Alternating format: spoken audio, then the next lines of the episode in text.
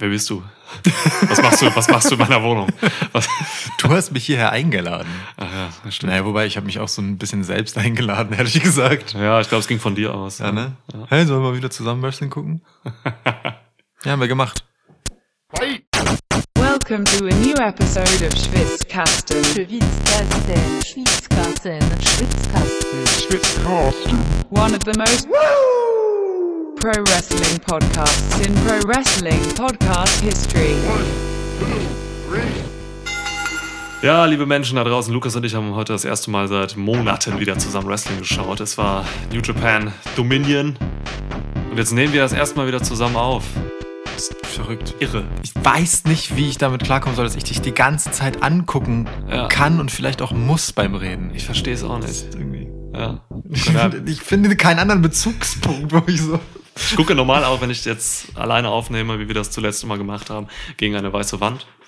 Und das spiegelt für mich einfach mein Ich nochmal so ein bisschen wieder. Ach so, mal gucken, was jetzt mit mir passiert, wenn ich mich in dir spiegle. Ja. Noch dazu hat Lukas seinen Bart getrimmt. Ich verstehe einfach die Welt nicht mehr. Es ist irre. Aber wir können endlich mal wieder richtig anstoßen. Ja. Das ist Wahnsinn. Voll gut. Das ist auch der Hauptgrund, weshalb ich hier bin. Danach gehe ich, glaube ich, nach Hause und wir nehmen den Rest wieder remote auf. Jetzt kannst du live zusehen, wie ich aus dem Undisputed Era Krug trinke, den du mir geschenkt hast. Geil. Ja, guck mal, ich habe noch nicht so richtig verstanden. Ich habe noch zu viel Schaum drin, wenn ich eingieße. Ich muss mich noch reinfühlen. Ja, du musst den Winkel noch finden. So wie ich erst an Roderick Strong ranfühlen musste, als er sich angeschlossen hat. Brot! Cheers!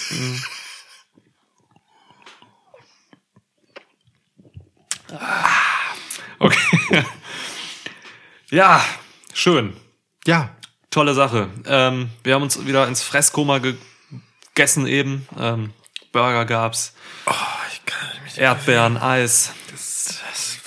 Und Wrestling. Es ist das gute Leben, Niklas. Es ist das gute Leben. Das ist das wahre gute Leben. Dank einer anständigen Corona-Disziplin in Hamburg und sehr geringen Fallzahlen können wir es wagen, wieder zusammen Wrestling zu gucken. So ist es. Ja. Ne? Ja. Schön. Und wir haben uns heute hier versammelt, um... über Dominion zu reden. Einer unserer wenigen New Japan-Ausflüge, die wir so machen im Jahr. Wir decken halt Wrestle Kingdom ab, seit Jahren schon. Und sprechen jetzt halt über Dominion, das zweitgrößte Event. Es war total ungewohnt, wieder Publikum zu haben. Also in der Halle in Osaka saßen tatsächlich fast 4000 Zuschauer. Und das war ganz verrückt, mal wieder irgendwie Reaktionen zu bekommen, die nicht gefaked sind. Ja, es war schön. Es fühlte sich ein bisschen an wie nach Hause kommen. Voll. Ja. Also jetzt im Ernst, so, das war so, es ging wieder um tatsächliche Interaktion, weißt du? Mhm. Und nicht nur dieses, komplett durchgescriptete Interagieren mit Leuten, denen halt gesagt wird, wie sie interagieren sollen, sondern... Hasse es. Der ehrliche Versuch, etwas bei jemandem auszulösen durch Geschichtenerzählungen in Form von Kampf. Ja. Wrestling, Mann. Ja. Wrestling, Wechselwirkung zwischen Publikum und Performern. Ja, coole Sache. Wirklich, ja. Deswegen, also, wir haben das angekündigt, dass wir das machen wollen und tun es jetzt auch. Wir sprechen ein wenig über Dominion. Wir sind beide nicht gerade richtig krass im Produkt New Japan. Nee. Du bist ja sowieso Gast-Zuschauer, sag ich mal. Ja. Aber ich fühle mich immer sehr herzlich eingeladen in die Welt von New Japan, aber das ist schon tatsächlich eine sehr gelegentliche Reise nur, die ich dahin unternehme, ja. Ja. Aus Zeitgründen vor allem. Ich gucke relativ regelmäßig so. Zuletzt gab es natürlich auch wenig bei New Japan. Sie sind jetzt mit dem Super J Cup zurückgekommen. Seit ein paar Wochen gibt's dort halt wieder Wrestling, nachdem es da komplett gebannt war für mehrere Monate. New Japan hat ziemlich früh die Reißleine gezogen. Und jetzt haben wir hier natürlich auch bei diesem Event und auch beim J-Cup hatten wir jetzt ein sehr limitiertes Roster. So, ne? Es gab kaum Gaijins, also ausländische Wrestler. Heute auf der Card stand auch, glaube ich, nur Zack Sabre Jr. Ja. Als Nicht-Japaner. Ja. Gabriel Kidd hatten wir auch noch aus dem Ja, aber ja. Es ist halt wirklich so, dass viele Topstars nicht dabei sind gerade. So, es geht New Japan Pro Wrestling natürlich so wie auch anderen Promotions auf dieser Welt. Da war kein Will Ospreay, da war kein Jay White. So, dass also viele Leute, gerade der Bullet Club, der ja momentan doch Schlagzeilen macht, ist aber auch super limitiert gerade, weil einfach kaum jemand da ist. Kein GOD. Ja, es ist schon schwierig, aber man versucht hier das beste Produkt auf den Weg zu stellen, auf die Beine zu stellen. Auf den Weg zu bringen. Auf den Weg zu bringen, auf den Beinen. Ja. Ist gut. Ich muss direkt an Hiroshi Tanahashi denken, wenn es um Beine geht. Der arme Mann hat seine leider heute verloren. Der ist also, ja. Der dürfte nicht viel gefehlt haben. Ja. Ja, wollen wir einfach mal ins Event einsteigen oder wollen wir vorher vielleicht nochmal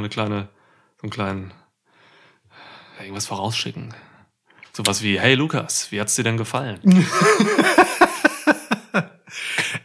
Es fühlt sich an wie nach Hause kommen, ist tatsächlich schon relativ viel gesagt. Dadurch, dass es halt so eine Wrestling-Show war, in der ich diesen Teil von Wrestling wieder als, weißt du, so sehen konnte, wie er sich, gefühlt gehört,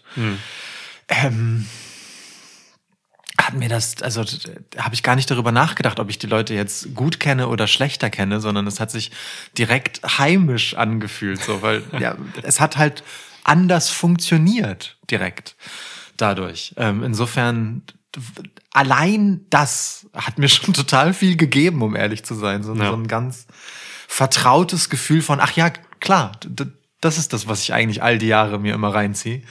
Und obwohl ich am Anfang, was halt so No-Crowd-Wrestling anging, ja durchaus positiv gestimmt war, dass man daraus was machen kann, ist dieser Mittelweg mit Fake-Crowd jetzt halt wirklich der absolute Abgrund, ehrlich gesagt. Und stört mich, nachdem ich es jetzt nochmal wieder so gesehen habe, umso mehr, glaube ich. Und es wird mir sehr schwer fallen, Raw und SmackDown und Dynamite und demnächst Extreme Rules anzugucken.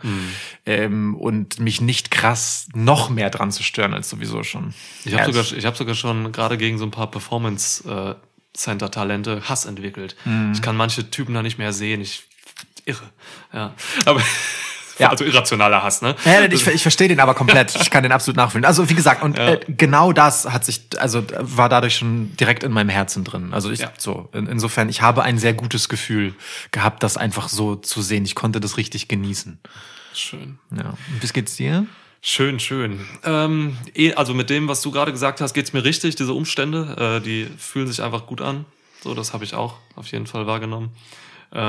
Ich habe jetzt noch ein paar mehr Probleme so mit dem, was ich dann jetzt halt wirklich inhaltlich geliefert bekommen habe, weil muss das aber auch richtig einordnen für mich. Also New Japan hat halt, wie ich anfangs gerade eben gesagt habe, natürlich einen limitierten Kader und kann gerade nicht das Top-Produkt auf den Wegbeinen. Deswegen. So wie du offensichtlich keine richtigen Sprachfiguren. Aber ist ja okay. Deswegen, muss ich hier eigentlich ein bisschen gnädiger sein, so. Aber es ist für mich, also jetzt gerade so mit dem Super J-Cup und Dominion, ist es noch nicht so, dass, ja, das, was ich sonst halt eben von New Japan bekomme. So. Und das, da ist einfach weniger drin. So, deswegen muss ich mich einfach im Kopf gerade noch so ein bisschen umstellen. Viele meiner Lieblingsleute sind halt nicht dabei, so. Aber klar, es ist den Umständen geschuldet, deswegen ist das völlig okay, da kann niemand was für. Ja. Also deswegen bin ich nicht so voll euphorisch jetzt, dass New Japan wieder läuft und so. Ich sag das immer wieder, man kriegt hier das beste Wrestling auf dem Planeten geliefert im Ring. Da habe ich jetzt halt an diesem Wochenende noch nicht so bekommen. Ja. Deswegen bin ich ein bisschen traurig. Das verstehe ich. Ja. Aber man muss ja dieser Tage wenn es um Sport in Zeiten der Pandemie geht, nehmen, was man kriegt. Aber ich muss auch dazu sagen, auch zur Verteidigung von Dominion speziell, ich glaube, das ganze Wochenende eigentlich jetzt mit dem Super J-Cup, das Finale war ja am Tag vor Dominion, hatte sich weniger zum Auftrag gesetzt, jetzt hier irgendwie die bekannten 5-Star-Matches von New Japan zu produzieren, sondern vielmehr einfach ein paar neue Dinge in die Wege zu leiten und auch und nicht zuletzt hier einen neuen Star zu bauen und zu etablieren. So, das, hier ist nämlich was passiert über dieses Event, was große Wellen durch die ganze Promotion schlägt und Konsequenzen haben wird. Und Leute haben die Factions gewechselt und also da war schon einiges los. Deswegen war das der Fokus für den Super J-Cup und für Dominion. Und da können wir eigentlich direkt reinsteigen. Ja, den Leuten wieder Geschichten geben. Ne? So hat es sich angefühlt dann am Ende. Ja, nachdem halt mehrere Monate keine Geschichten erzählt wurden. Ne? So, dann dann auf. Auf ins Wrestling hinein. Ja, wir haben uns überlegt, ob wir hier alle Matches wirklich besprechen in dieser Review. Haben uns dafür entschieden, dass wir das erste rausschmeißen. Viele Allstars drin und so weiter. 9-Minuten-Match lassen wir einfach mal unten vor. Es war ein Six-Man-Tag-Match. Dann ging es halt los mit Los Ingobernables de Japón. Mhm. Mit Sanada, Hiromu Takahashi und Bushi gegen Ishii, Yano und Tsuji. Boah, 10 Minuten Six-Man-Match, wie man das halt immer so bekommt bei diesen Pay-Per-Views. Diese Six-Man-Matches diese Six-Man-Tag-Matches dienen halt immer dazu, entweder Fäden zu nachhaltig zu gestalten oder halt irgendwie was Neues aufzubauen. Hier war das jetzt eigentlich nicht so der Fall. Es war eher halt wenig Besonderes los hier. Ja. Oder wie hast du es wahrgenommen? Nee, genauso. Also gerade von Sanada und Hiromu kennt man auch ein bisschen mehr. Also selbst ich als Gelegenheits-New Japan-Gucker. Aber so mancher Name und so mancher Teilnehmer dieses Matches, um das vielleicht dem zugute zu halten, sollte später ja noch eine Aufgabe haben, so dass es von den Bookern ganz nett war, ihnen hier schon einmal einen normalen Job zu geben, damit sie schon mal etabliert sind und auch wirklich etwas zu tun haben, für das sie ein Gehalt bekommen, bevor sie dann später wieder auftauchen an anderer Stelle. Ich nenne mal noch keine Namen. Ich gehe mal davon aus, dass die meisten Leute das gesehen haben, worüber wir hier reden. Aber für die, die es nicht tun, gerade weil diese New Japan-Ausflüge vielleicht für viele auch so ähnlich wie für mich halt eher so ein Gelegenheitsding sind, vielleicht überreden wir ja irgendwen hier gerade rein ins nochmal angucken und können dem Event neue Zuschauer bescheren. Spoilern wir mal nicht zu früh. Kann sein, ja, können wir so machen. So. Wir haben ja halt ein sehr depressives LIJ bekommen. So, ja. Ne? Los Ingobernables de Japón waren halt sichtbar noch bedrückt so von den Ereignissen der letzten Tage halt. Evil, langjähriges Mitglied, hat halt geturnt, hat sich Bullet Club angeschlossen am Tag davor, nachdem er das Finale des New Japan Cup gewonnen hat gegen Kazuchika Okada.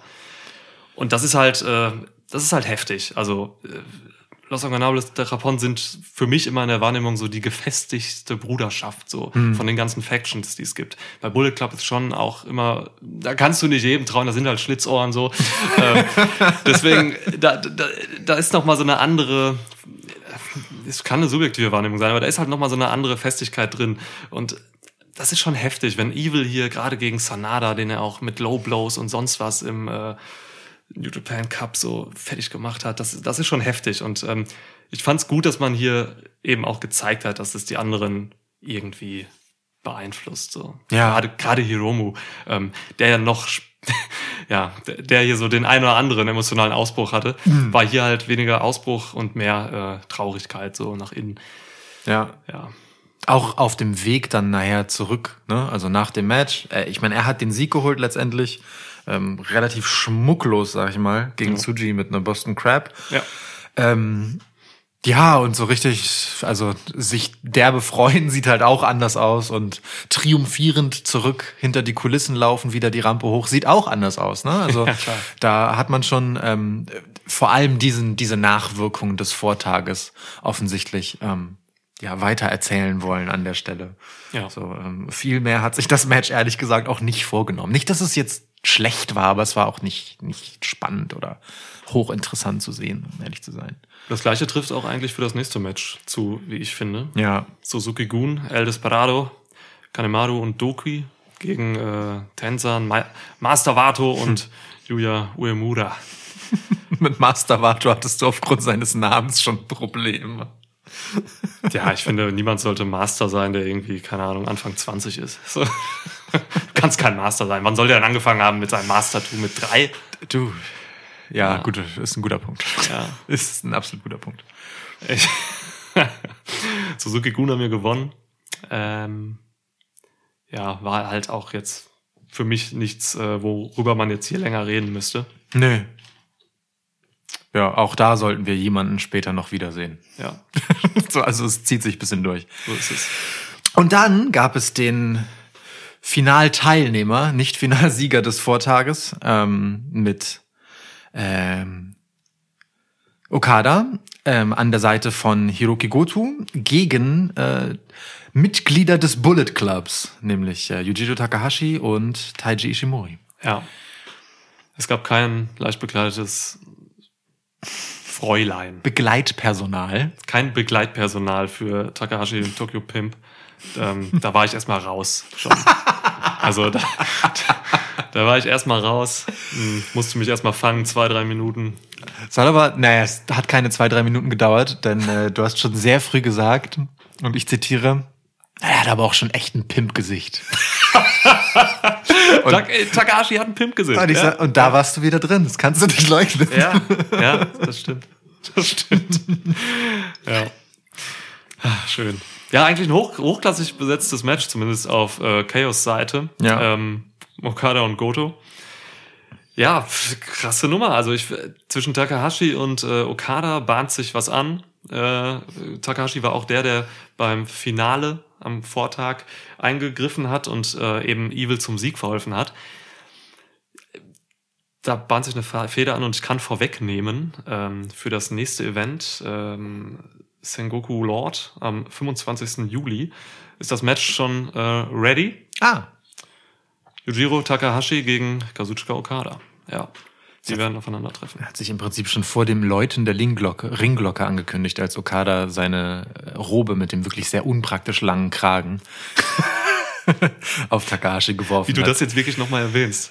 Lukas hat während des Schauens eben einfach immer wieder gesagt, dieser Kragen, der ist doch spitz, er ist ein bisschen zu hoch. Und, aber findest du nicht, man sieht Okada an, wie er einfach stört? Wie das so wirklich so, ja, vielleicht so 1-2 Zentimeter zu hoch ist, um praktisch zu sein? Sonst ist es ja wirklich eine sehr schöne Robe. Ist auch spitz. Ja. Könnte hart sein, manchmal so an den oberen Wangenknochen. Und. Ja. Und das war jetzt nicht nur, weil er heute vielleicht schlechter drauf war, wegen halt der Niederlage gegen Evil, wo er halt echt hart fies einstecken musste am Vortag. Ja. Das hat auch schon da bei der Entrance gestört, das hat auch schon dann beim Halbfinale, dass er gegen Hiromu gewonnen hat, gestört. Es ist einfach diese Robe. Aber gut, lass uns nicht länger über die Robe sprechen. Auch Okada sah hier nicht unbedingt auf dem Gipfel seines Schaffens aus. Auch der hat, wir haben uns dann später darauf geeinigt, vermutlich tatsächlich die Auswirkungen des Vortages, in diesem Fall physischer Natur, weil Evil ihm schon ganz gut übel mitgespielt hat, halt auch in diesem Match weitererzählt. Ne? Das war schon ein bisschen mit Handbremse, sag ich mal. Ja, also schon ein bisschen zu sehr Handbremse. So, ne? Wir haben uns über die Kicks aufgeregt von ihnen. Also da war schon echt, das kannst du so nicht machen eigentlich. Das sind Kicks, die zeigst du im Training. So. Vielleicht dachte er, das wäre irgendwie noch Dojo gerade oder so, aber also die Tritte gegen die Mid-Sections von seiner Gegner, so das ging gar nicht klar. Ich weiß nicht, Okada hatte hier mieses Showing einfach. Zumindest zu Beginn, im Laufe des Matches, als dann so seine Phase quasi kam, wo es dann halt auch ein paar starke Moves gab, da hat man wieder den Okada aufblitzen sehen. Ja. Aber es war wirklich nur ein Aufblitzen. Definitiv. Ja, die Story hier ist eigentlich, dass man Takahashi halt aufbaut jetzt. Der war beim Bullet Club die letzten Jahre einfach immer so, ja, weiß nicht, hat viele Pins eingesteckt, hatte nie eine wirkliche starke Rolle, war viel Comedy auch, so einfach mit seiner Pimp-Nummer. Und jetzt versucht man es hier wohl nochmal mit ihm Richtung, ich will nicht sagen Main Event, aber schon irgendwie obere Midcard oder so.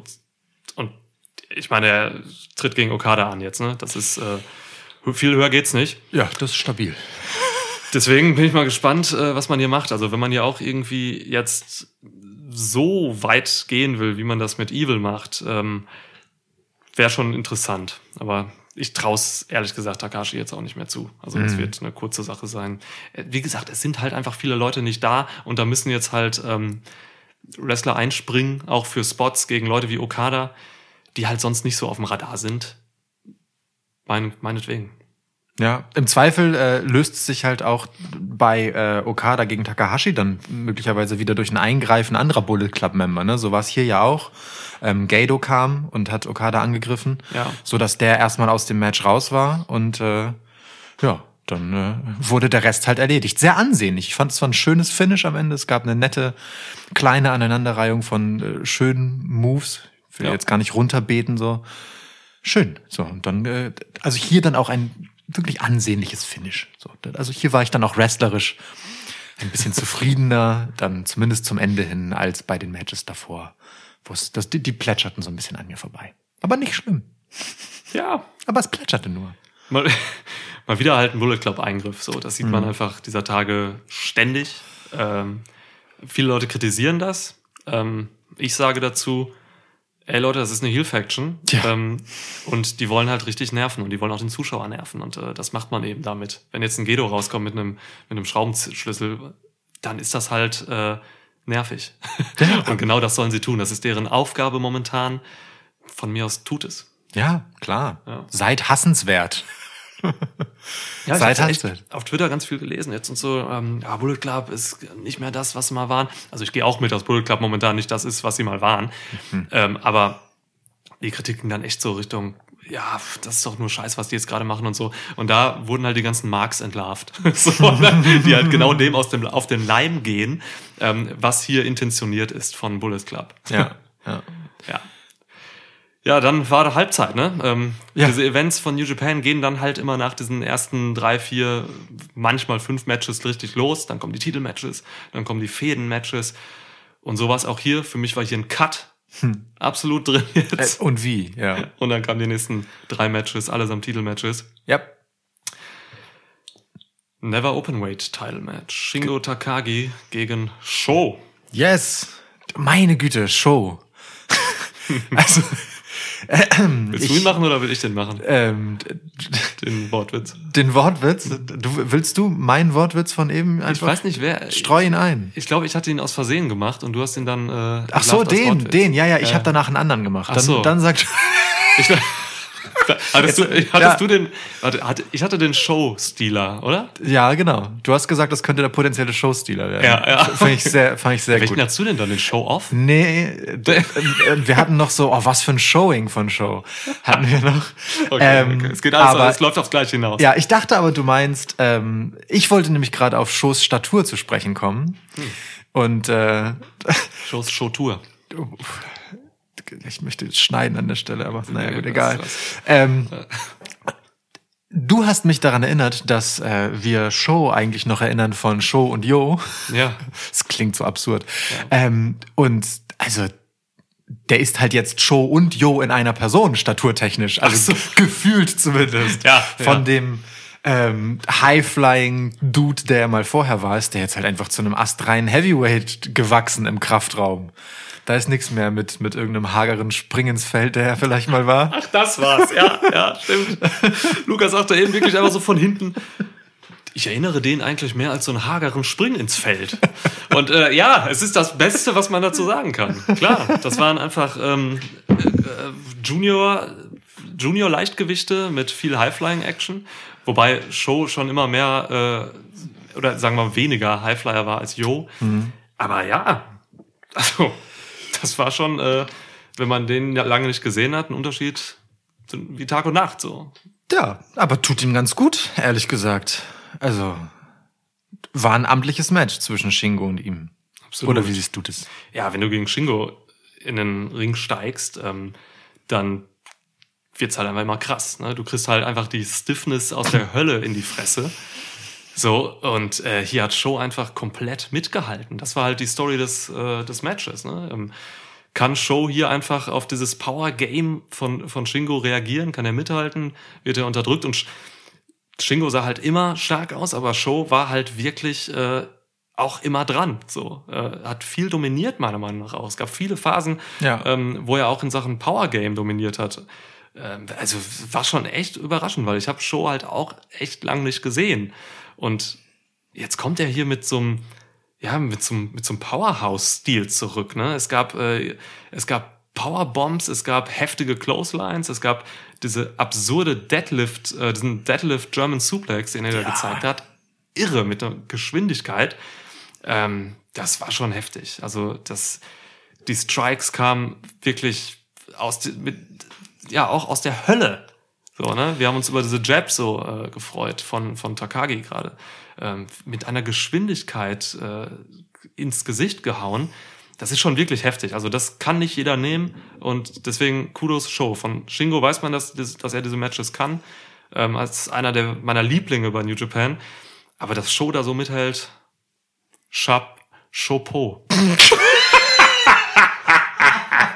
Alter. Ja. Okay. Ich möchte fast nichts mehr sagen, weil einen besseren Abschluss finden wir nicht, aber ich muss. Mir sind halt diese mehreren Standing Exchanges zwischen den beiden im Gedächtnis geblieben, ne? Wo man halt sieht, dass Shingo sehr selbstbewusst und mit stolz geschwellter und fertig angespannter für den Clothesline-Brust in den Austausch reingeht und sie sich dann nacheinander halt gefühlt minutenlang halt einfach echt stabil auf den Brustkorb geben. Ja. Und es ist wirklich ein absolut handfester Schlagabtausch. Und den krassesten Moment hatte da tatsächlich, außer es gab mal so einen schnellen Jab von Shingo irgendwie fies hinterhergeschmissen, hatte da tatsächlich Sho, als der Shingo in den Seilen hatte und ihm halt so ziemlich schnelle Vorarms-Elbows, je nachdem, wie man das deuten will, halt so Richtung Schlüsselbein gegeben hat. Das war, ich glaube, ich sagte zu dir so beim 5., 6., 7., oh Bruder, das sieht unangenehm aus. Du hast Brüder gesagt. Ja. Genau. Also, die beiden Jungs, wirklich. Also, hui. Und das ist, glaube ich, genau das, was man aber haben wollte, was man von Sho, was ich zumindest als jemanden, der Sho wirklich lange nicht gesehen hat, jetzt nicht von ihm erwartet habe. Und das hat ihn auf jeden Fall noch einmal ganz anders positioniert in meinem Kopf. So, gerade dieser Moment, der eigentlich so basic ist von dem, was es eigentlich ist als Move, ne? Ja. Aber da steckte halt eine ganze Menge drin. Total. Ich glaube auch, dass sich diese Tag-Team-Nummer erstmal jetzt erledigt hat. Roppongi 3K wird es, glaube ich, jetzt erstmal nicht mehr so geben. Auch natürlich, weil Jo sich schwer verletzt hat, Kreuzband. Deswegen, ich glaube, hier geht man jetzt gut damit, wenn man Sho halt echt als Singles-Wrestler etabliert, weil, mein Gott, also gibt mir mehr von solchen Matches. Ja, das Match hat ihm da auf jeden Fall einen ganz guten Gefallen getan. Ja. Also auch Shingo hat sichtbar gemacht, dass er sich da gut Respekt erarbeitet hat, der gute Sho bei ihm. Hatte übrigens für mich auch den Move des Matches mit diesem Straight-Jacket-Piledriver. Irre geil sah der aus. Stimmt. Ja, und wir haben ja alles gesehen. Ne? Es gab sogar eine Submissions-Phase.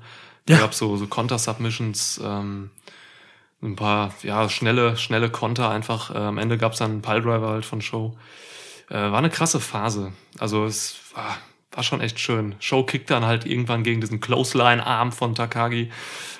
Folgt dann direkt mit einer Armbar, was einfach total sinnvoll ist vom Storytelling her. Ja. So, du machst den Arm, beziehungsweise Shingo macht sich den Arm ja immer selbst kaputt durch seine Offensive und zählt das auch wunderbar. Ja. Und das hat Sho halt dann erkannt und nachgetreten im wahrsten Sinne des Wortes. Und dann die Armbars und so weiter. War einfach schön. War ein richtig geiles Match. Für mich war es auch das Match of the Night, muss ich so im Nachhinein sagen. Wrestlerisch würde ich das mitgehen. Mhm. Ja. Mhm. Das danach war auch schön. Ja, aber also hier war ich zumindest am überraschtesten. So, das macht ja auch immer ein bisschen was. Und es hatte ein bisschen den Vorteil, dass es nach der Tag-Team-Match-Phase kam. Und hier, sobald es um die Titel ging, hat man halt einfach gemerkt, wie gefühlt vom 2. in den 5. Gang geschaltet wird. So, ne? Also gerade was die Stiffness angeht. Ja. Was aber auch das Augenmerk auf die Chemie oder das Storytelling zwischen den Protagonisten angeht, also da liegen einfach Levels zwischen. Egal wie hochkarätig die Matches davor besetzt waren, ab hier ging es halt spürbar um etwas. So. Und am Ende behielt Shingo seinen Never Openweight Title. Es gab nochmal einen ziemlich schönen Driver des Grauens. Keine Ahnung, wie der Move heißt, aber er sieht schön aus. Ich habe mir leider nicht die Mühe gemacht, Move-Namen noch nachzuschlagen. Ich habe auch ein schlechtes Gedächtnis dafür. Ich brauche sehr lange, um mir das zu merken. Driver des Grauens ist perfekt. Ist genommen, ne? Ist genommen. Ja, gut, okay. Ja, und Shingo hat das Ding mitgenommen, aber hat den Titel am Ende dann doch nicht mitgenommen. Denn am Ende der Rampe lauerte jemand, den wir vorher schon gesehen haben, nämlich El Desperado. Ja. Griff ihn an und stibitzte den Never Openweight Title. Mhm. Match ist auch angesetzt für den 25. Juli. Sengoku Lord in Nagoya. Ja, findet statt, auch um den Titel. So einfach geht das. Kommst so raus, einfach geht das. Haust ihn um, kriegst einen Titel. Shot. Ja. Ja. So. welcher Vollidiot kommt raus und attackiert Shingo? Ohne Scheiß. Man möchte doch nicht gegen Shingo Takagi wresteln. Das Parado möchte aus irgendeinem Grund. Er ist verzweifelt. Okay. So, kommen wir zum nächsten Titelmatch. Es geht um den IWGP Tag Team Titel. Ja. Beziehungsweise damit ja zwei Gürtel. Getragen von Golden Ace. Ja. Hiroshi Tanahashi und Kota Ibushi, der immer noch aussieht wie eine absolute Actionfigur, es ist irre. Gegen Taichi und Zack Sabre Jr. Ja, die Dangerous Tackers. Yes. Taichi, die weirdeste Entrance des Abends auf jeden Fall. Ich kann mit Karaoke Dingen nichts anfangen. Hast du SmackDown schon gesehen, die aktuelle? Ich kann mit Karaoke-Dingen nichts anfangen, Niklas. Okay. Bitte, lass uns nicht darüber sprechen. Oh, Segment des Jahres. Okay. Ja. Ja. Okay. Ja. Ja. Ja, Tag-Team-Action. Yes. Viele Tag-Teams sind gerade nicht da bei New Japan. Deswegen haben wir hier einfach ein neues Tag-Team mit Taichi und Zack Sabre Jr. Du hast ziemlich zu Beginn gesagt, so es ist einfach, es fühlt sich komisch an, Zack Sabre Jr. in einem Tag-Team zu sehen, in einem Tag-Team-Match zu sehen. Gefühlt fand das auch Zack Sabre Jr. schon bei der Entrance. Der sah ja nun echt nicht so aus, als würde er da jetzt dem größten Spaß seines Lebens entgegengehen. Ja. So. Ja. Eher, als hätte er nicht so derbe Bock. Ja. Und es war im Match erstmal komisch. Erstmal tatsächlich. Er sollte mich später vom Gegenteil überzeugen. Ja, ich finde das ja auch komisch. Ich will so einen wie Zack Sabre Jr. halt auch immer One-on-One sehen, so, ne? Weil er da halt eben seine Submission-Stories auspackt. So, das ist halt. Mir fallen 3-4 Leute ein, ne? Auf deren Matches ich mich mehr freue, so. Oder gleich freue. Zack Sabre Jr. ist einfach da ganz oben dabei, weil es einfach so schön ist, seine Submissions, seine Transitions zu sehen. Das ist herrlich. Das kam hier natürlich auch zur Geltung, aber da halt 3 andere da sind, hat es nicht den Fokus. Ja, es hat nicht diese Dramatik. Es gibt immer den Ausweg taggen, ne? So, ja. Irgendwer kann sich immer dann einmischen und dann kann man austaggen und dann toll. Ja. Naja, aber immerhin gab es diese schönen Momente, wo man das Gefühl hat, es ist unmöglich, Zack Sabre Jr. anzugreifen, ohne dass er sich drumrum schlängelt und einen dann doch in einen Aufgabegriff nimmt. Ja. Das sind einfach schöne Momente. Wirklich. Zack Sabre hatte auch schöne Momente, in denen er einfach angeflogen kommt, wie eine, du hast gesagt, Katze. So, einfach aus dem Schatten der Kamera springt er mit einer Flying Guillotine einfach auf jemanden drauf. Es ist schön. Es ist einfach schön zu sehen. Weil er eben auch so leicht ist und so beweglich, kann er halt einfach da rumfliegen und diese Moves machen. Ach, herrlich. Wir haben halt viel Interaktion in den letzten Monaten und Jahren zwischen diesen 4 Leuten auch gesehen. So, ne? Zwischen Zack Sabre und Tanahashi gab es viel. Da war halt vieles von bekannt, aber trotzdem hat man hier meiner Meinung nach noch echt viel Neues bekommen. So, gerade durch die Tag-Team-Dynamik und auch den Titel, die Titel, die da drüber hingen. Das war schon eine ansehnliche Nummer hier auf jeden Fall. Fast eine halbe Stunde ging's auch. Wir hatten mehrere Phasen. Ich fand's auffällig, dass ganz am Anfang ziemlich lange Tanahashi im Match war. Mhm. Du hast dich dann irgendwann gewundert, dass Ibushi dann reinkommt, weil du ihn einfach gar nicht mehr auf dem Schirm hattest. So, ja, beziehungsweise ich habe in dem Moment realisiert, dass der ja noch da ist. Also, ja. Und dann gab es aber auch eine andere Phase, da war Ibushi einfach sau lange drin. So, also die haben sich mehr oder weniger abgewechselt. Ja. Ja. So, das war interessant, während Taichi und Zack Sabre halt hier klassisches Heel-Tag-Team-Wrestling auch gezeigt haben mit vielen Tags und vielen kleinen Heel- Taktiken, so abseits des Rings, mal mit dem Schiri mal was gemacht und später gab es noch die Iron Fingers von Taichi und das war schon sehr klassisch heelisch gewrestelt, ja, aber immer gut. Ja, relativ zu Beginn hat Taichi ja gewürgt mit einem Seil. Dann wurde ihm das weggenommen, als es entdeckt wurde, oder er musste es weglegen. Das ist sehr selbstverständlich getan. Es wäre so, ach so, das darf man, ach so, ja. Das darf man gar nicht. Fast schon wie ertappt. Das war ein bisschen witzig. Beste Gestik und Mimik. Ja. So geil. Um dann einfach mit dem Kabel weiterzumachen. Ja. Schon gut. Taichi generell, ich dachte halt erst, also in den ersten Momenten war ich nicht so recht überzeugt von ihm, aber da färbte auch die Entrance einfach auf mich ab und wirkte noch ein bisschen nach. Der hat mich in dem Match richtig abgeholt. Der hat richtig gute Phasen gemacht. Hat auch in einer gewissen Phase den Löwenanteil des Jobs gemacht. Dann war Zack Sabre Jr. eher der Typ, der dann halt, wie gesagt, angeflogen kam, irgendwie um den Save zu machen oder um nochmal irgendwie was Fieses oben drauf zu legen. Aber das Match getragen für die Dangerous Tackers hat gefühlt Taichi. Und das halt echt gut. Also ich erinnere mich an diesen Kick-Exchange, den er, glaube ich, mit Kota Ibushi hatte. Ja. Der also auch... Kicks immer Ibushi. Ja. Der gefühlt halt doppelt so lang ging wie die Standing Exchanges im Match davor. Ja.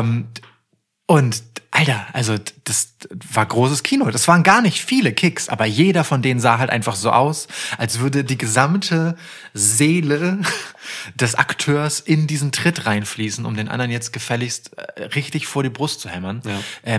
Das hatte eine Menge. Das sind dann halt diese Momente, wo sich New Japan halt einfach im Ring immer Zeit nimmt. Ne? Ja. So, das ist, also meistens mag ich das sehr gerne. So, man nimmt sich einfach Zeit, man scheißt halt auf irgendwelche Erwartungen, die so ein typisches US-Publikum hat, so, die dann halt einfach sagen, oh, das war langweilig oder so. Nee, also hier nimmt man sich die Zeit mit einer Selbstverständlichkeit auch, mit einem Selbstbewusstsein, eben solche Segmente zu zeigen. Das ist schön. Man füllt die ja auch. Also ich finde, ich bin da total drin. Da steckt für mich mehr Dramatik und mehr Geschichte und mehr, dass ich mitnehmen kann für diese Inszenierung eines Kampfes, ja, als von 7 Power-Moves hintereinander. So einfach, weil ich sehe ja, was vorgeht bei jeder einzelnen dieser Aktionen und wie viel, also wie diese beiden das jetzt einfach gerade total als absolutes Kräftemessen sehen. So, wer jetzt als erstes von uns umfällt, der ist wohl der Schwächere. Ja. So, weißt du, in dieser kleinen Insel dieses Segments steckt halt das Match so in komprimierter Form einmal untergebracht als Kräftemessen drin. Obwohl es für den Sieg eigentlich erst einmal nicht unbedingt ausschlaggebend sein mag, aber es ist trotzdem so, auf der Ego- und Storytelling-Ebene ist es halt genau das, einmal so als kleines Häppchen und ich liebe das total. Und am Ende wurde es hier ja auch genau richtig aufgelöst, in dem Taichi als Heel dann halt seinem einen Kick eben nicht das Warten auf den nächsten von Kota Ibushi folgen lässt, sondern ihn einfach nochmal schnell einen kleinen Drehkick hinterher schiebt und dann ist das Segment aufgelöst. So. Wunderschön. Schön erklärt. Ja, das ist so. Absolut. Das ist ja halt auch was, also da verlässt du halt diese Ebene, hier einfach ein tolles Match zu präsentieren und gehst halt auf eine Charakterebene. Also, ja. Da geht's halt nur darum, Charakter zeigen. Das findest du ja in fast jedem Singles-Match, also jedem längeren Singles-Match oder wichtigem, findest du halt so ein Show-Off. So. Mhm. Nicht nur, wenn Sho dabei ist. Ja. Also, schöne Sache. Ja, die Endphase hat mir auch ganz gut gefallen. Da gab's auch diesen geilen Move, den fanden wir so schön, wo Tanahashi einen German Suplex mit einem Slingblade gekontert hat. Das ist halt so naheliegend, aber wir haben es noch nie gesehen. Nee, aber es war wirklich schön. Ja. Es war wirklich sehr schön. Ja. Und dann wird's halt, wo wir gerade bei Tanahashi sind, auch echt eklig. Es gab diese, wie viel waren das? 6, 8? Ich glaube 8 von diesen Assisted Dragon Screws. Das war so widerlich. Taichi hält Tanahashi fest und Zack Sabre arbeitet sich an dessen Beinen ab und diese Dragon Screws sahen wirklich eklig aus, und zwar alle. Und dieser lustvolle Blick bei beiden, vor allem aber bei Zack Sabre Jr. ist halt, also der ist halt the icing on the cake, wie wunderbar er rüberbringen kann, dass er es gerade genießt, jemanden systematisch einfach zu vernichten. Ja, Kota Ibushi währenddessen liegt halt draußen nach dem Angriff mit den Iron Fingers und ist fürs Match abgemeldet und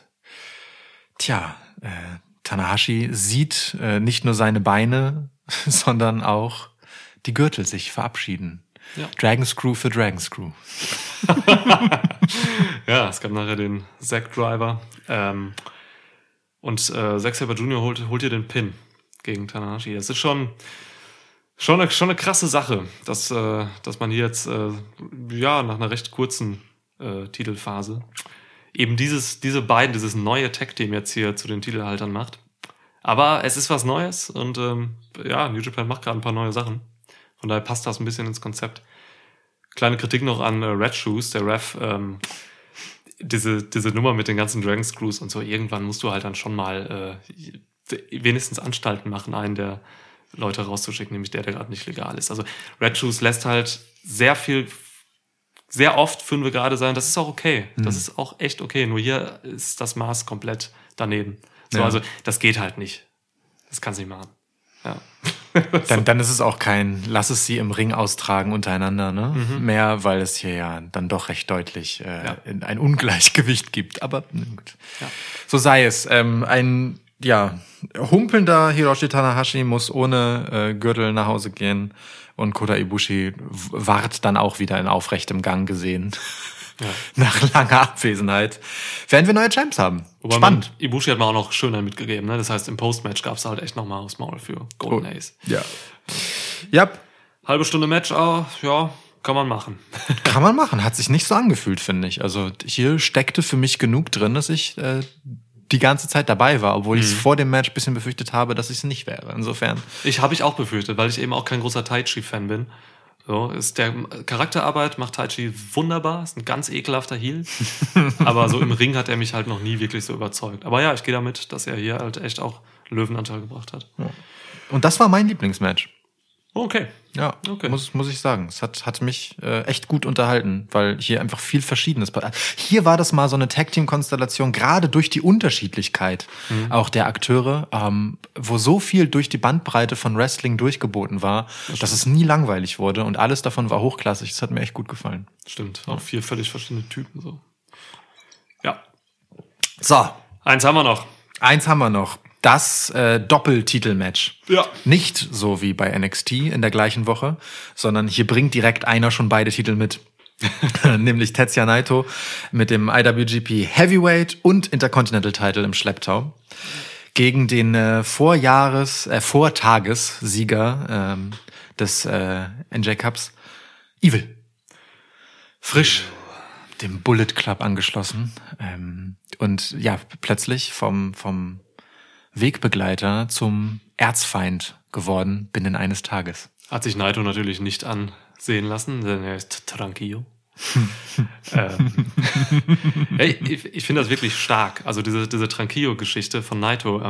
Ich habe da viel Kritik auch wahrgenommen, dass so, also jetzt so auch in der Nachlese zu Dominion, dass man, ja, dass viele Leute denken so, ja, mein Gott, Evil, langjähriger Freund und Gefährte und so, und Naito bleibt trotzdem so unemotional und so. Leute, das ist sein Job. So, ne? Dieses Tranquillo-Ding, das ist sein Ding. Und er würde dieses Tranquillo-Ding halt nicht richtig ausfüllen, wenn er halt in schwierigen Situationen, so wie dieser, die halt auch für ihn definitiv emotional schwierig ist, da rausfallen würde. Nein, er hält natürlich durch, kommt mit seinem unnachahmlichen Blick wirklich rein. Ja. Macht auch die Sache mit dem Ausziehen, dass er sich da lange entkleidet erst. Finde ich genau richtig. Ja, ich auch. Komplett. Also unterschreibe alles, was du sagst. Diese in sich ruhende, selbstsichere Gleichgültigkeit ist halt genau das, was ihn in den Phasen seines Hochs besonders dominant aussehen lässt und in den Phasen des Tiefs eben besonders, unverwundbar, aber ne? Ja. Irgendwo ahnt man trotzdem, dass es ihn irgendwo tief in ihm drin trotzdem rumort, aber es ist halt ein Zeichen einfach, dass er das auch nicht nach außen trägt an der Stelle und diese Schwäche nicht zeigen will. Ich finde es total spannend als Charakter. Ich finde das nicht übersimplifiziert oder so. Ich finde das tatsächlich interessant, dass er das genau so auserzählt. Mhm. Definitiv. Es gibt ja mehrere Leute im Wrestling, die dieses Tranquillo-Ding fahren, so Andrade zum Beispiel, ne, der ja mit Naito auch in Mexiko in einem Stable war. Hm. So, gut, aber Andrade hat schon eine kurze Lunte, wenn du dem mal. Der hat eine kurze Latino-Lunte. Ja. Die Latino-Lunte ist natürlich bei Andrade eine ganz andere Nummer. Ja. Das stimmt. Ja. Ich möchte diesen Ausspruch nicht weiter kommentieren. Ist Orange Cassidy tranquillo? Ich finde, das ist eine wundervolle rhetorische Frage. Ist nicht rhetorisch. Ja, also ich möchte sie offen stehen lassen an der Stelle. Ach so, okay. Ja, okay. So. Ich behandle sie jetzt so. Okay. Ja. Ich hoffe, das ist dir vielsagend genug. Total. Ja, ansonsten, wir hatten ja 38 Minuten Match. Ja. Natürlich Main Event um die größten Titel oder den größten Titel mit dem Heavyweight-Title. Immer super lang bei New Japan, das geht kaum anders. Und wir hatten hier ein Match, für das sich die Interpreten halt wirklich Zeit genommen haben. Ist geil, so, dass du Interpreten sagst, finde ich schön. Ja, es ist halt, ne? Passt halt hier, finde ich. Schon, ja, voll. So, nach einer halben Stunde gab es den ersten rennenden Wrestler. Das war eine Running Clothesline von Evil. Vorher gab es kein Rennen. Es gab wirklich einfach nur ein paar Schläge, ein bisschen Draußen-Action, in die Barrikaden. So, es ging tatsächlich mit Geschwindigkeit erst nach einer halben Stunde los. Oder vielleicht waren es auch 20 Minuten. Ne? Die Zeit vergesse ich dann auch mal schnell, so dass ich das nicht immer zuordnen kann, wann was war in solchen langen Matches. Niemand sitzt da vorne mit einer Stoppuhr. Ja, schon okay. Ich weiß, was du sagen willst. Ja. Ansonsten, warst du drin? Ich war total schnell drin, weil diese Nachwirkungen dessen, was da eigentlich passiert ist mit dem Turn von Evil, die war durch die Gestalt, die das Match gerade zu Beginn angenommen hat, dann doch spürbar. So sehr sich Naito bemüht hat, also was heißt bemüht hat? Ne? Also er bemüht sich ja eben nicht, das ist ja das Tranquillo-Ding. Ne? Also so sehr er das halt drin hatte, so sehr konnte Naito hier, Evil hier halt einfach sein Ding machen und einfach Naito gut hart angehen und erst einmal, eine gewisse Überlegenheit ausspielen, als wäre das jetzt halt, als wäre der wirklich geistig irgendwie nicht ganz da, mit was anderem beschäftigt innerlich so. Anders kann ich mir das halt nicht erklären, weil Naito halt durchaus ein recht dominanter Typ ist mit dieser ganzen Attitüde so. Ja. Und Evil jetzt nicht unbedingt mein Tipp gewesen wäre, hier das Finale für sich zu entscheiden und als Gegner von Naito in Dominion reinzugehen. Insofern fand ich das eine ganz schöne Art, um das vielleicht anzudeuten. Ich will gar nicht sagen, dass es so gedacht war, aber ich habe das so interpretiert an der Stelle. Mhm. Und das hat mich eigentlich sofort in die Geschichte reingezogen, auch wenn das Match erst einmal sehr, du hast ja gesagt, niedrig vom Tempo losging und sich halt all die Zeit genommen hat, aufzubauen, was sich dann halt später noch entlädt. So, das ist ja auch eine Form von Spannung, aber ich war dadurch direkt in der Geschichte drin. Hast du es ähnlich gesehen? Oder anders interpretiert, was da passiert ist? Nee, ich würde es ähnlich interpretieren. Bin nur jetzt nicht der größte Fan von der Umsetzung in diesem Match davon. Mhm. So, das ist ja... Das macht man ja oft eigentlich so in den Matches, wie du es gerade erklärt hast. Hier fand ich die Umsetzung nicht so wahnsinnig gelungen, weil was glaube ich einfach, und ich will ihm da jetzt nicht zu nahe treten, aber was glaube ich auch an gewissen Limitationen von Evil liegt. Man hat hier, und jetzt kann ich das schon mal vorwegnehmen, Evil hat dieses verdammte Match hier gewonnen. So, Evil ist Doppeltitelhalter jetzt. Man hat hier halt versucht, an diesem Wochenende, das habe ich anfangs schon gesagt, einen neuen Star zu machen. So. Und das machst du halt, indem du diese Person halt wahnsinnig präsent darstellst und eben auch Siege verteilst. So. Und das ist, einen größeren Sieg gibt's halt nicht. Hier geht's halt um Doppeltitel. So. Und hier geht's um Naito, der besiegt wurde. Ich habe halt echt Schwierigkeiten mit Evil. Ich glaube nicht, dass der halt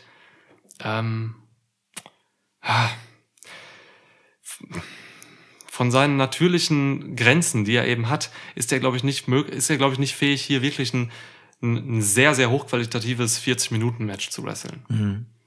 Ich weiß nicht, ob es konditionelle Gründe auch haben kann, dass man hier sehr, sehr, sehr langsam gefahren ist und auch dieses explosive Entladen am Ende für mich nicht so da war, wie ich es eigentlich gewohnt bin von New Japan, von von Matches mit Okada-Beteiligung zum Beispiel oder Omega-Beteiligung damals, wenn wir über Explosivität reden.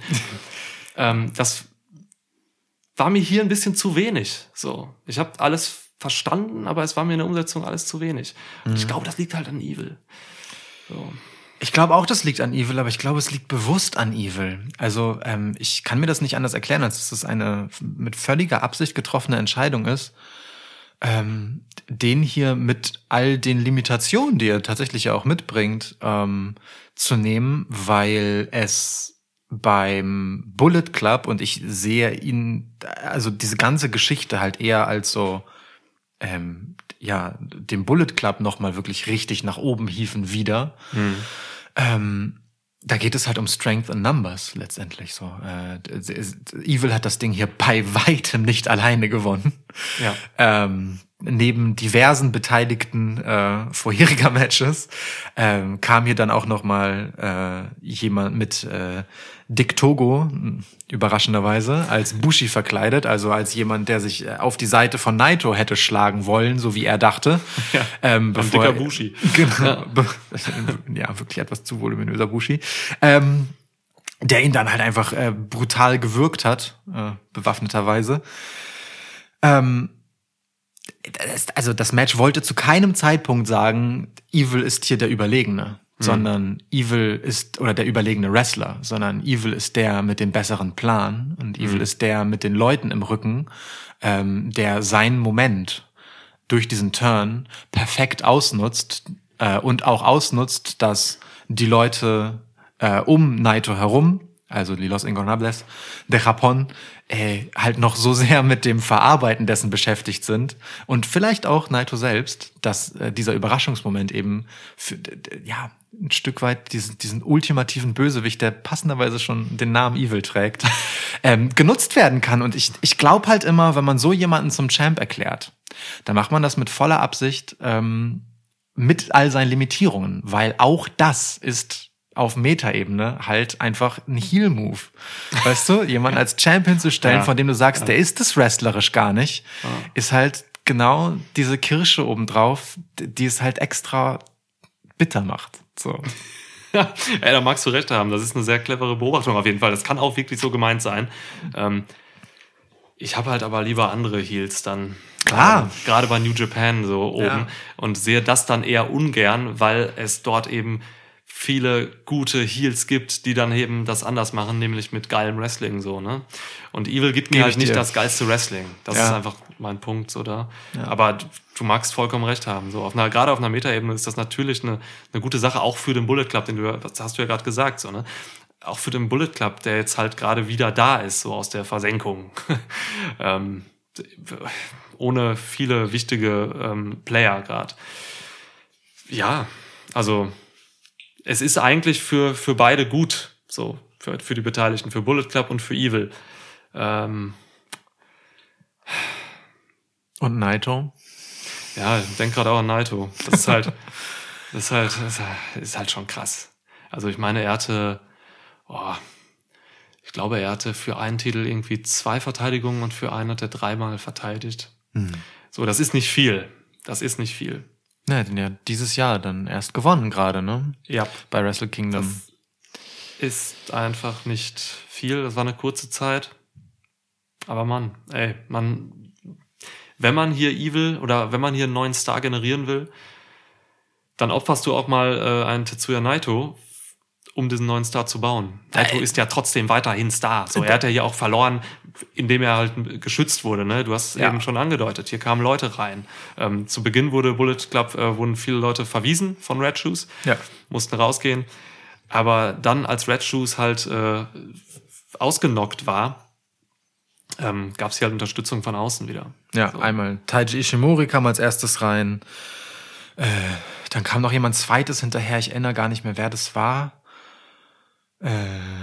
Das hatte aber auch nicht viel Effekt, weil dann Hiromu direkt als Equalizer kam.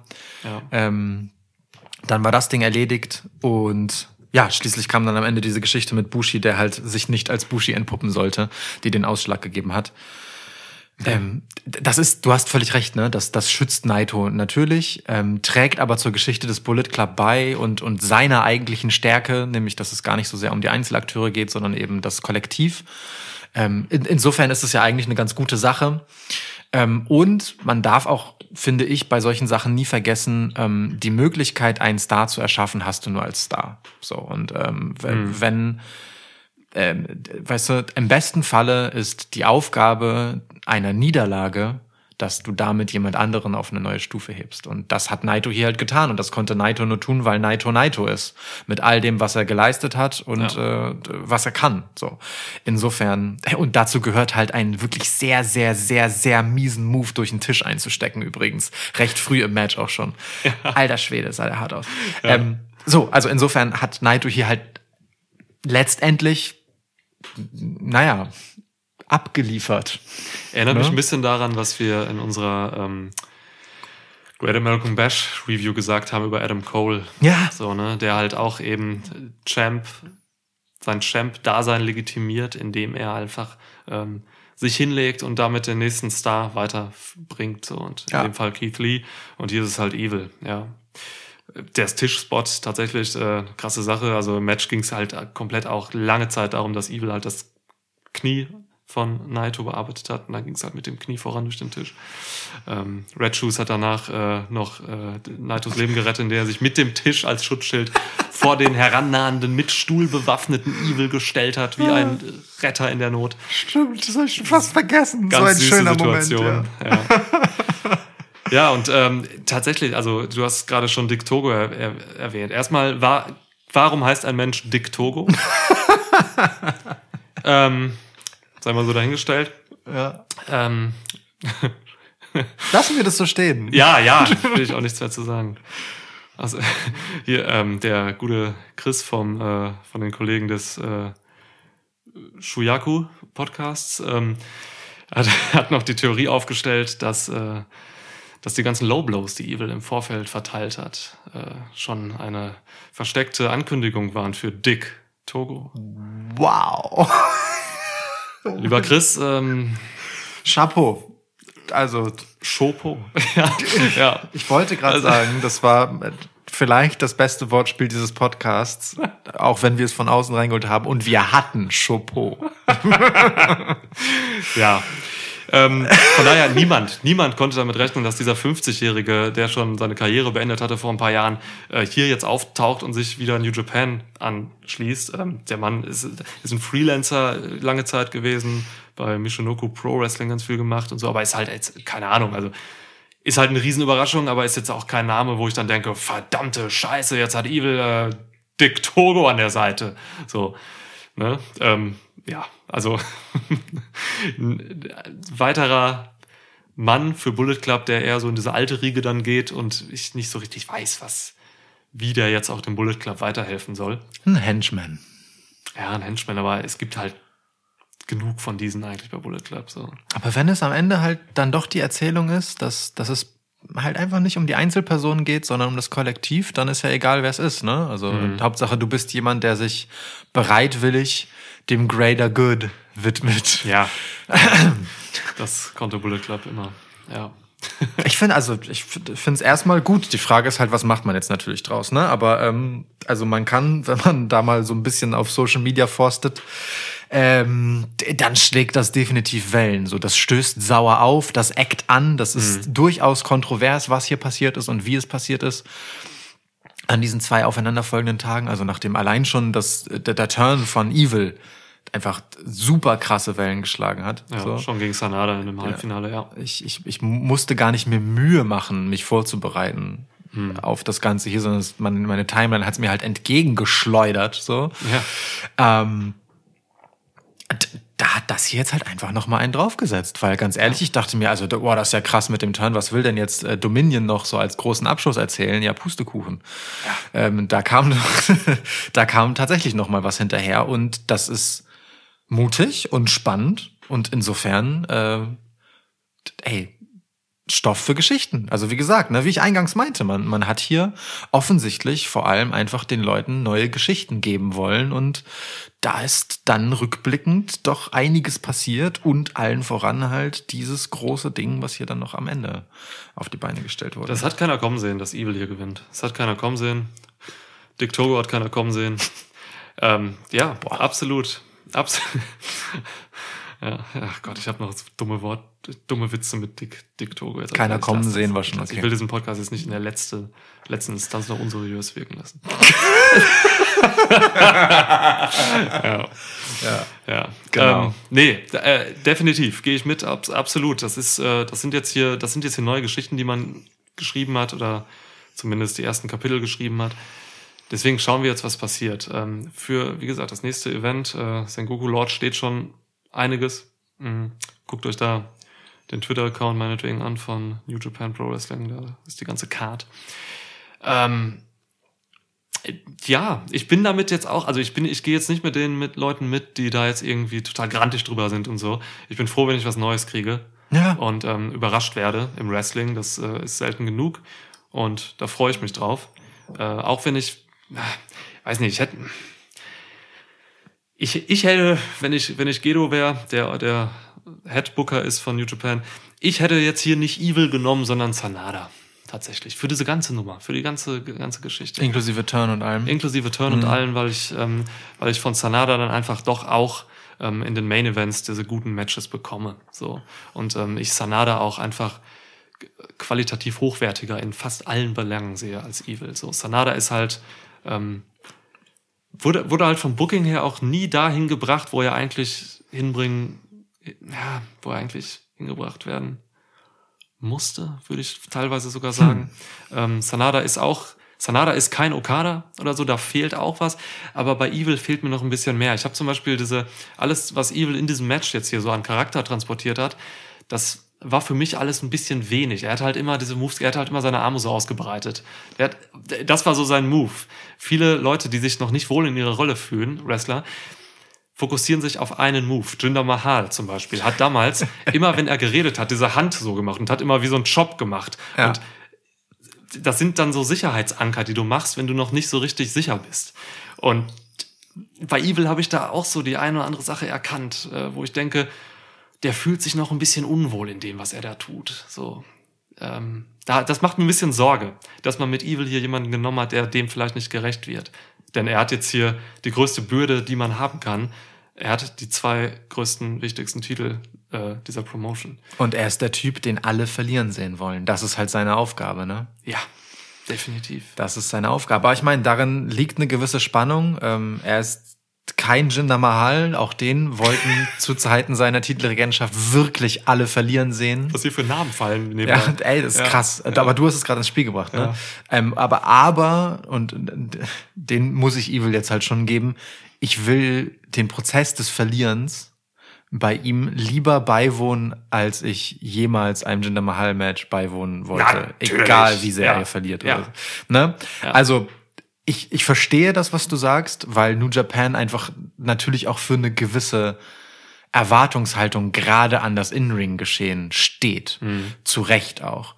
Aber das macht diesen Move halt so mutig, weil es halt einfach überhaupt nicht die sichere Bank ist, sondern, weißt du weißt halt im Prinzip, jeder, der gegen ihn antritt, muss es mit dem kompletten Bullet Club aufnehmen. Evil alleine könnten wahrscheinlich die meisten legitimen Titelanwärter bei New Japan schlagen.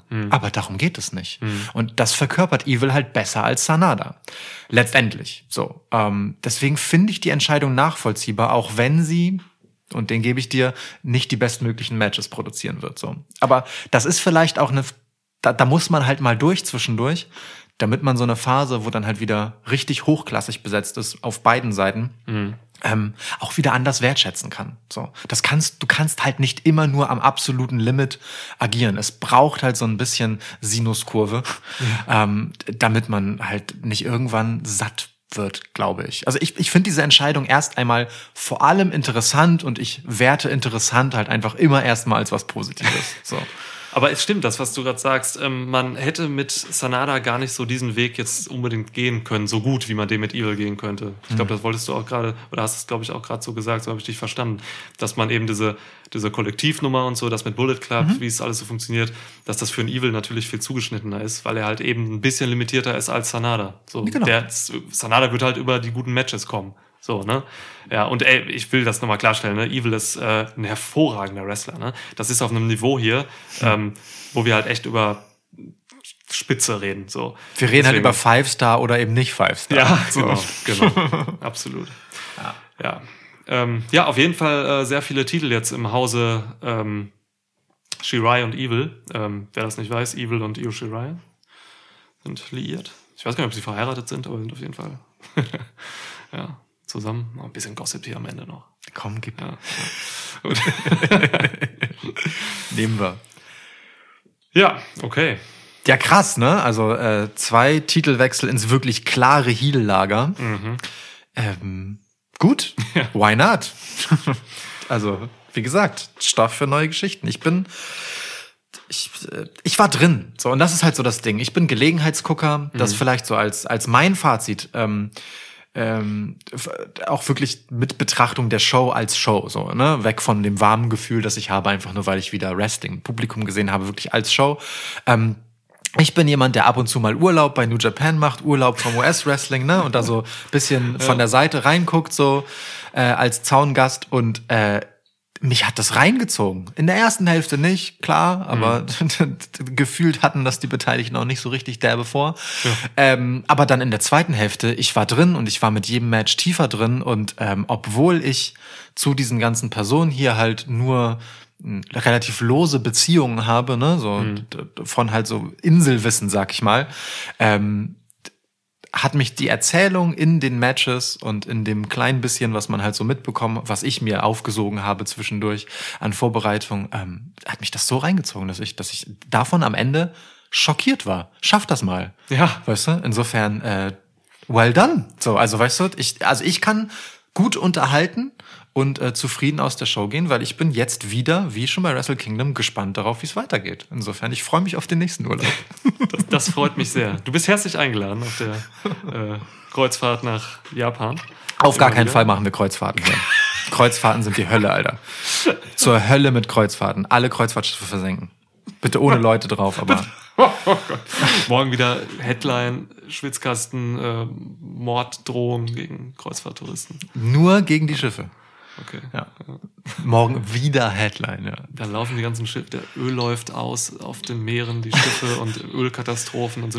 Du musst solche Attacken schon ein bisschen besser. Okay. Darf ich das umformulieren? Ja. Alle Kreuzfahrtschiffe recyceln. Wow. So, das ist doch ein passender Schlusssatz zu diesem Event. Das ist ein extrem unpassender Schlusssatz. Das ist mega kacke. Ja. Naja, wir müssen trotzdem Schluss machen. Wir können noch darauf verweisen, was der nächste Podcast wird. Wir sprechen über Extreme Rules, The Horror Show. Und werden da die Frage beantworten, schon in der Preview, ob es eine Horror Show wird. Das ist, ja, okay. Ja. Finde ich ein guter Ausblick. New Japan ist jetzt auch weniger Horror Show, weil die Sense weg ist von Evil. Der hat die Sense nicht mehr. Stimmt. Ja. Gut, Sense. Gute Nacht.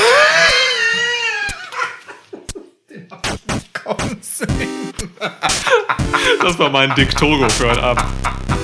Ja. Das war mein Dick Togo.